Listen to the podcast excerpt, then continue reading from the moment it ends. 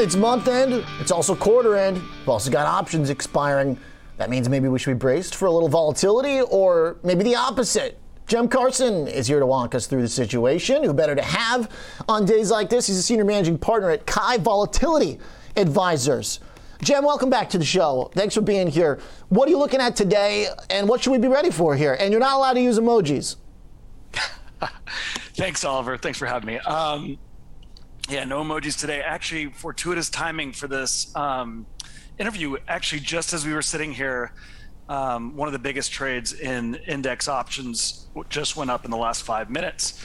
Uh, there's a, a, big trade from JP Morgan's hedge equity fund uh, that they put up every end of quarter. and it's um, it's a quarterly put spread collar. So they they buy put spreads, sell uh, calls, uh, premium neutral.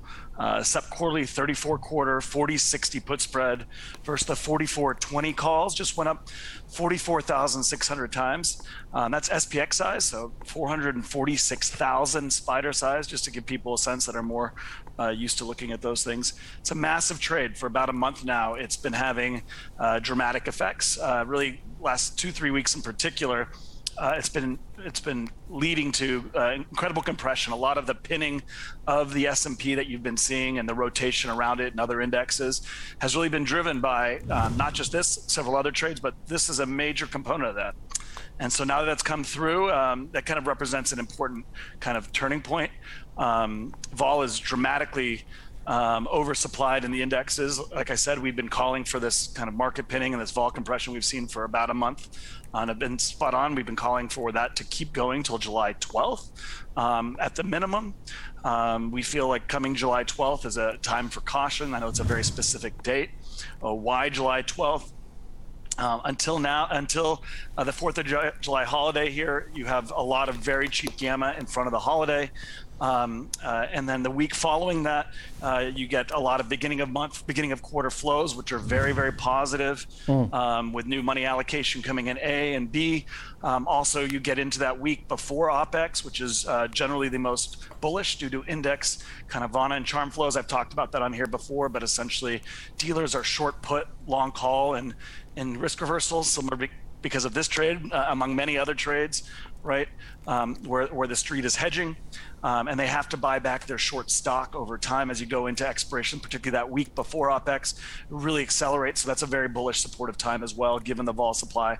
Be a very challenging time for this market to unpin. Mm. Um, more likely than not, come July 12th, which is that OPEX, beginning of that OPEX week, going into a five week, five week OPEX cycle.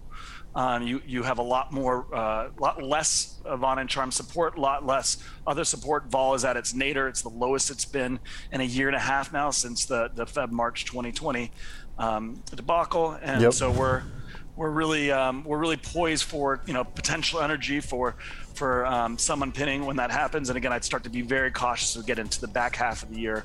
Um, a lot more kind of bearish things coming uh, up the pipe fundamentally. That once these kind of vol dynamics that have been pinning us in the summer really start to release, could could start to be a, a more of a concern. Okay. Um, so that's second half. I want to get to that second half because that's when things in your analysis turn a little bit more macro.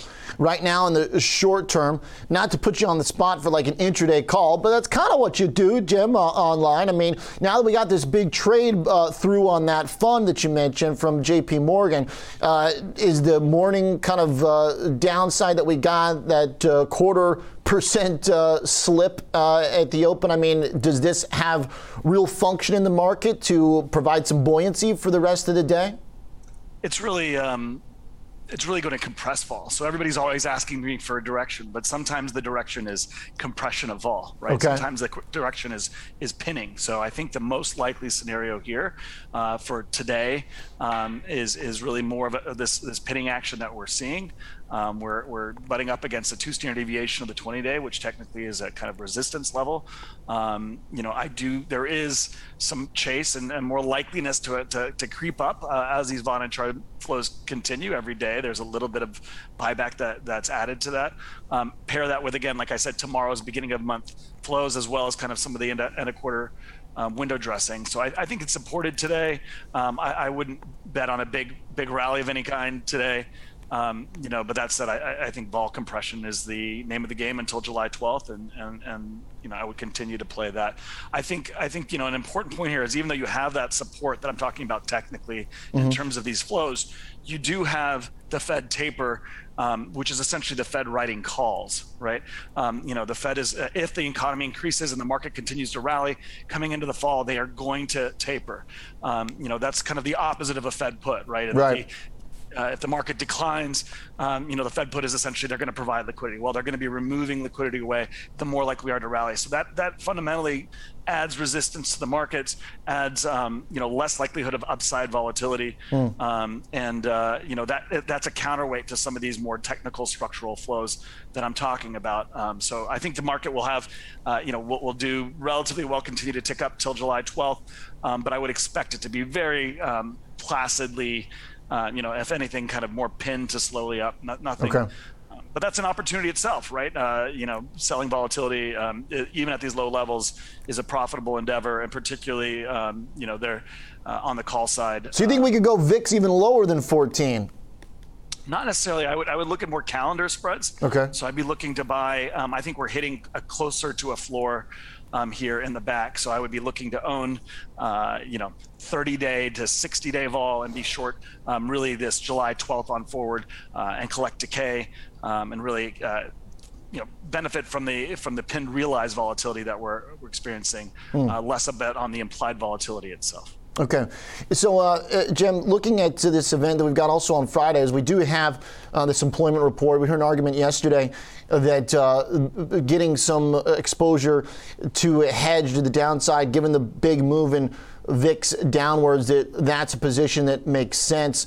Uh, is that a view that you hold? It seems like you would say it's not really worth right now trying to buy downside protection. It seems like, as you mentioned, kind of using volatility to advantage through calendars is a different approach. Does the employment report on Friday have any potential to jostle some of the stickiness of the levels that you're talking about technically?